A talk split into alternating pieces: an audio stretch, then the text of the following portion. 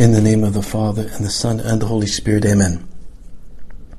My Lord and my God, I firmly believe that you are here, that you see me, that you hear me. I adore you with profound reverence. I ask your pardon for my sins and the grace to make this time of prayer fruitful. My Immaculate Mother, Saint Joseph, my Father and Lord, my guardian angel, intercede for me. The Acts of the Apostles tells us all about those absolutely luminous days that our Lord spent with the disciples, his risen, his risen presence. He was teaching them and they were learning everything they needed to know for their mission, the mission that he was entrusting to them. Because he knew he was going to ascend into heaven. Maybe they weren't fully aware of this.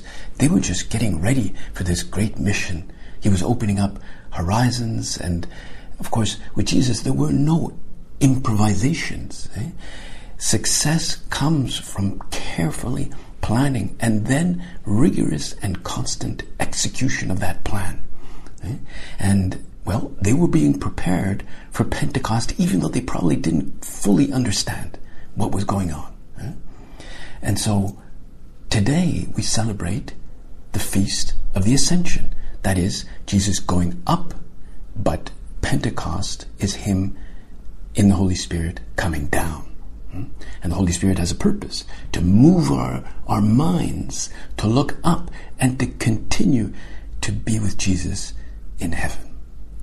There's a beautiful excerpt I read from St. Augustine, how he felt sad by Jesus' leaving in the Ascension. This is from his um, homilies on the Ascension.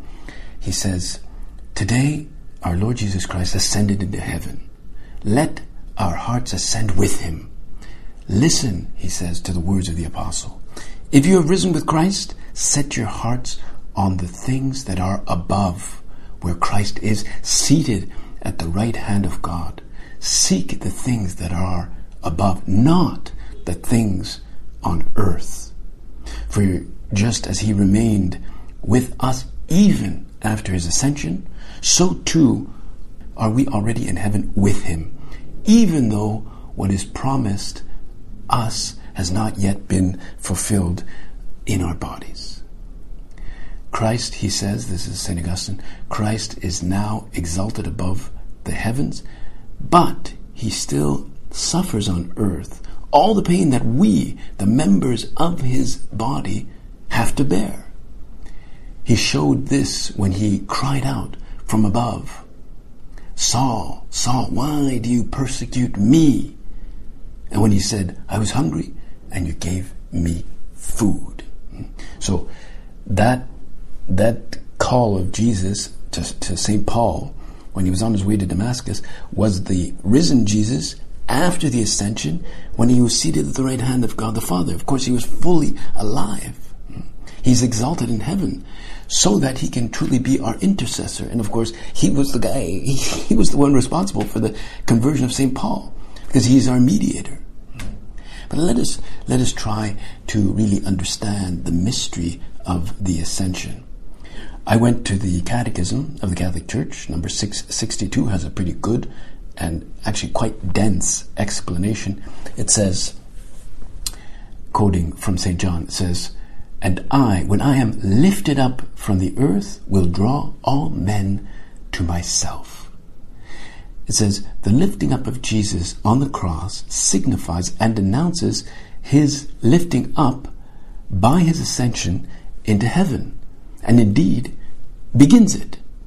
Jesus Christ, the one priest of the new and eternal covenant, entered into the sanctuary made by human hands, but into heaven itself now to appear in the presence of God on our behalf. And that's quoting from the letter uh, to the Hebrews. There, Christ permanently exercises his priesthood, for he always lives to make intercession for those who draw near to God through him. As high priest of the good things to come, he is the center of, and the principal actor of the liturgy that honors the Father in heaven. That's a, it's a pretty dense quote about Jesus exercising his priesthood, his mediation from heaven. Hmm? And uh, St. John also uses these simple and straightforward words. No one has ever gone into heaven except the one who came from heaven, the Son of Man. And so ultimately the ascension has a salvific purpose. He left for salvific reasons. Even if the apostles, well, we can understand, must have felt sorrow when he said to them in St. John those rather painful words. He said, Very truly I tell you, it is for your good that I'm going away. Unless I go away, the advocate will not come to you. But if I go, I will send him to you. Hmm? So it was maybe difficult for them to understand. You know, why can't you just stay with us, right? Um, but of course, they came to understand it with time, and even at the beginning, they they were actually filled with joy because they somehow understood that the ascension will glorify his body too, and that that's what happens when he returns to the Father. That's why it is indeed an occasion of joy for the apostles. It kind of opens the way for us too. But it's not a departure. There's a radical difference between a disappearance and a departure. With the ascension, Jesus has not, in fact, departed. He's not become, let's say, absent. He's only disappeared from our sight. In fact, it was a cloud that hid him from their sight. Christ's ascension means that he no longer belongs to the world of corruption and death that, that really condition our life. It means that he belongs entirely to God. He, the eternal Son, led our human existence into the presence of God, taking with him flesh and blood in a now transfigured form. Hmm? This idea that he simply is hidden from view, but he's still present, can be shown in some of the early representations of the ascension in, in Christian art. I think of a famous woodcut from a 16th century uh, German artist. His name was Albrecht Dürer, a German artist. He had a you know a big studio and he produced a lot of beautiful um, etchings and drawings and woodcuts. And in one of these famous ones of the Ascension, it shows the Blessed Virgin Mary with the rest of the apostles all kneeling down, looking up into the clouds above them. And just below the clouds, sticking out from the clouds, we see just the feet of Jesus. We don't see just anybody, any body, just his feet. And only his feet uh, are there at the heads of the apostles. And the clouds, well, they, they form a kind of dark circle on the perimeter of this drawing. Uh, and then on the inside, we just see this blazing light. And what is even more amazing in this drawing in this woodcut rather, is that we can see on the ground the actual footprints of Jesus that are like left embedded on, on the earth. So what does all this signify? Because they're looking up and they just see the feet. So they know he's still there, even though they can't really see him. It means this, that all we see of Christ in the time of history are his feet and the cloud. That is, his feet. What are they? Well, we are reminded, first of all, of uh, a particular sentence from the resurrection account in Matthew's Gospel, where it is said that the women held on to the feet of the risen Lord and they worshipped him. Or Mary Magdalene, she addresses him as Rabboni, eh, meaning teacher, and she wants to touch him, to hold him. But the Lord says to him, Do not hold me for I have not yet ascended to the Father. Hmm. That's kind of surprising. Don't, what do you mean, don't hold you? I mean, and, and we would have thought that now, while he's standing there before her, she can indeed touch him and hold him. And when he has ascended to the Father, of course, this will no longer be possible. But the Lord says the opposite. Now she cannot touch him or hold him. That is, the earlier way of relating to the early Jesus is no longer possible. And so Pope Benedict has said that what Jesus is doing is in one way, in fact, an even greater gift than his actual life on earth was. He came down, of course, because he pre-existed as God. He's the eternal God, the second person of the Blessed Trinity. Eh? And so he came down for a time on earth, but now he's going back up, not onto some like distant planet or like into the stars, but into the heavenly realm where he can oversee everything and intercede for us as the sole mediator between God and man. This is how Pope Benedict describes it. He says, The departing of Jesus does not make his way to some distant star. He enters into, commun- into communion of power and life with the living God, into God's dominion over space. Hence, he has not, quote, gone away, but now and forever, by God's own power, he is present with us and for us. When Jesus was taken up from, from the apostles' sight by the cloud, this does not mean that he was transported to another cosmic location, but that he was taken up in, into God's very being participating in God's powerful presence in the world. So the cloud has the role of hiding him, of kind of blocking our sight. But he's still very much there, just like like the sun is still there even on a cloudy day. The clouds seem to hide the light. They're filled with rain and and maybe it makes us feel a little bit miserable. And in fact, I've heard that psychologists doing tests asking, they ask people whether they're happy, and and they always get better results on sunny days, you know, because then we can see the sun. So we must really rethink this. Clouds seem to hide him, but also they tell us ultimately that he is truly, truly God. I mean, where else do we see clouds in the gospel? Well, we see one cloud in the Transfiguration, where Jesus shows himself as God, and, and the apostles are amazed. They're super happy right? when they see Elijah and Moses.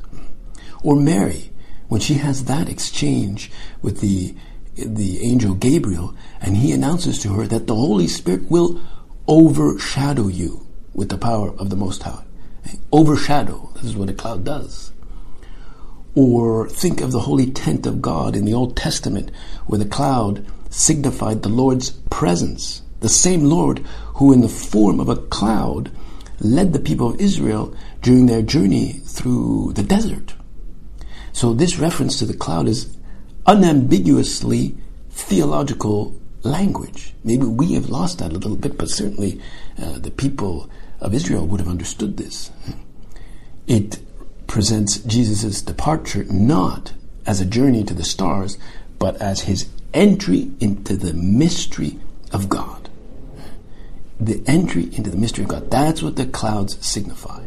And so it, in, it evokes an entirely different order of magnitude, a different dimension of being. Lord, you had to go to God not to leave us alone, but to complete your salvific mission. Indeed, Pope John Paul II spoke about this, about the salvific nature of the ascension into in, in some of his audiences back in 1989. He said that the, the ascension is the final stage of his earthly uh, itinerary, and it is therefore intimately related to the first coming, that is his descent, which took place in his incarnation. The incarnation is spoken of as a descent. And that, that means if it's a descent, he existed like up there right, before.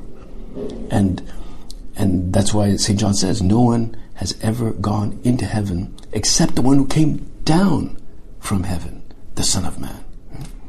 And so we understand that the ascension has a salvific purpose.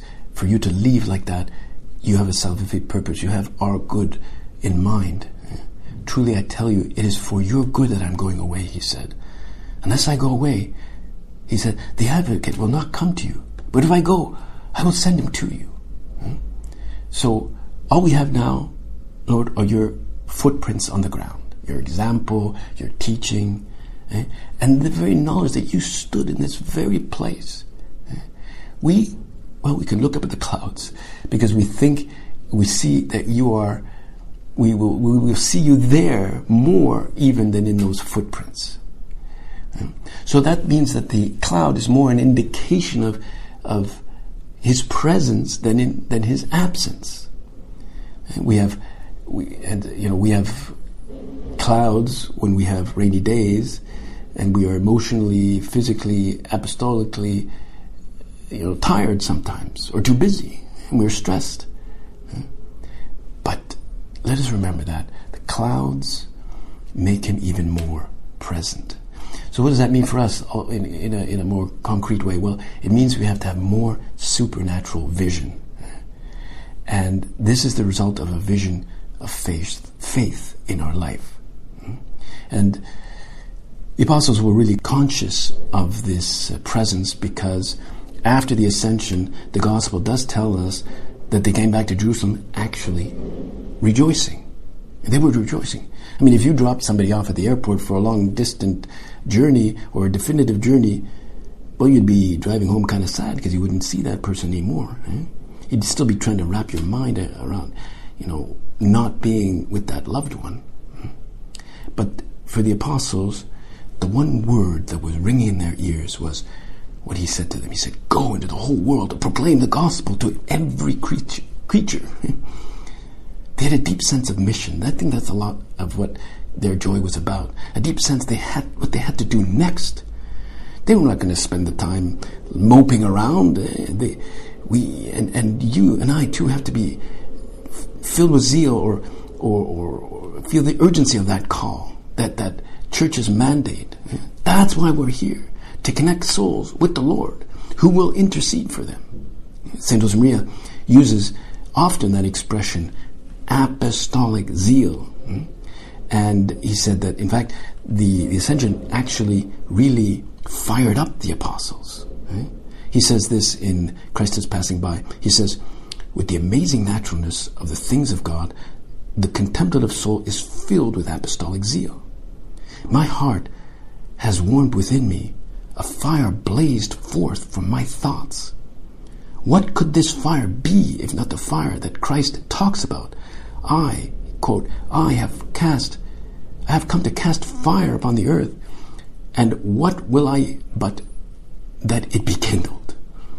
What would I that it be kindled? An apostolic fire that acquires its strength in prayer. There's no other better way than this to carry on throughout the whole world the battle of peace to which every Christian is called to fill up what is lacking in the sufferings of Christ. Hmm? And, well, this is really the whole plan behind the ascension to fire up the apostles to spread the good news, and that's what they did to spread the light of Christ throughout the world. I heard a an anecdote recounted some years ago. I think it was like the year 2000. It was recounted in St. Peter's Square by a cardinal in a homily there. It's well, it's a it's like a, a mythical story of sorts, but it talks about the ascension of Jesus.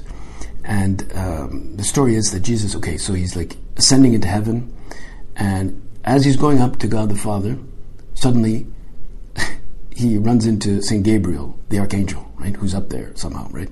And St. Gabriel says, Oh, Lord, like, hey, uh, what are you doing here? Like, what's, what's up, man? And Jesus says, uh, Well, I guess you didn't get the memo, but uh, I'm on my way to heaven to be with God the Father, to be seated at the right hand of God the Father. That's my plan. Oh, oh okay, I got it, I got it. And Gabriel looks down on the earth, right? And he looks way down and it's all all dark except one single place he sees what presumably is Jerusalem and there he sees this light hmm? these little stars kind of like flickers of light and they seem to be they seem to be spreading and Gabriel says to Jesus hey what, Lord what are those what are those lights down there he says Gabriel those are my apostles eh? and you notice the the little lights there they're going to spread in the, they, so the plan is that they are now right now doing apostolate and they're spreading the, the love of God throughout the whole world. And so soon all this darkness will be covered by these lights. And Gabriel looks down, kind of half doubting, you know, knowing the apostles himself. And uh, he's kind of looking down and he says, Well, Lord, that, that's your plan? Yeah, yeah, that's the plan. And he says, Well, what if that plan doesn't work? And the Lord looks at him very seriously and says, Gabriel, I have no other plan. That's the plan. Hmm. I have no other plan. That is the plan of Jesus Christ, that we be real apostles and bring light into the world. Hmm. There's no other magical formula that is going to bring the love of God. Hmm. We have to be His collaborators, not our light, but the light of Christ, eh, which can light up all the darkness, the sorrow, the meaninglessness of existence. And indeed, despite human frailty, weakness, and even abuses, we know, Lord, that you are there, working. You're working in the sacraments. You're giving your grace to us. Eh, let us make lots of acts of faith eh, and help to boost this faith in others. Let us truly be optimistic. Like those lights that are spreading, they're, they're going further into the darkness to spread the light of Christ. Let us be optimistic. Let us be upbeat. And uh, ask yourself, how is He truly present in my life? How am I kind of serving as a good contagion, uh, bringing His love to others by this immortal flame so that He'll never be forgotten? And Lord, we knew you had to leave in order to bring the Holy Spirit and His intimacy to sanctify us. Let us now really live this time of the ascension with more acts of faith and a real joy that the Lord wants us to be His collaborators in the evangelization of the whole world. I thank you, my God for the good resolutions, affections, and inspirations that you have communicated to me in this meditation. I ask your help to put them into effect.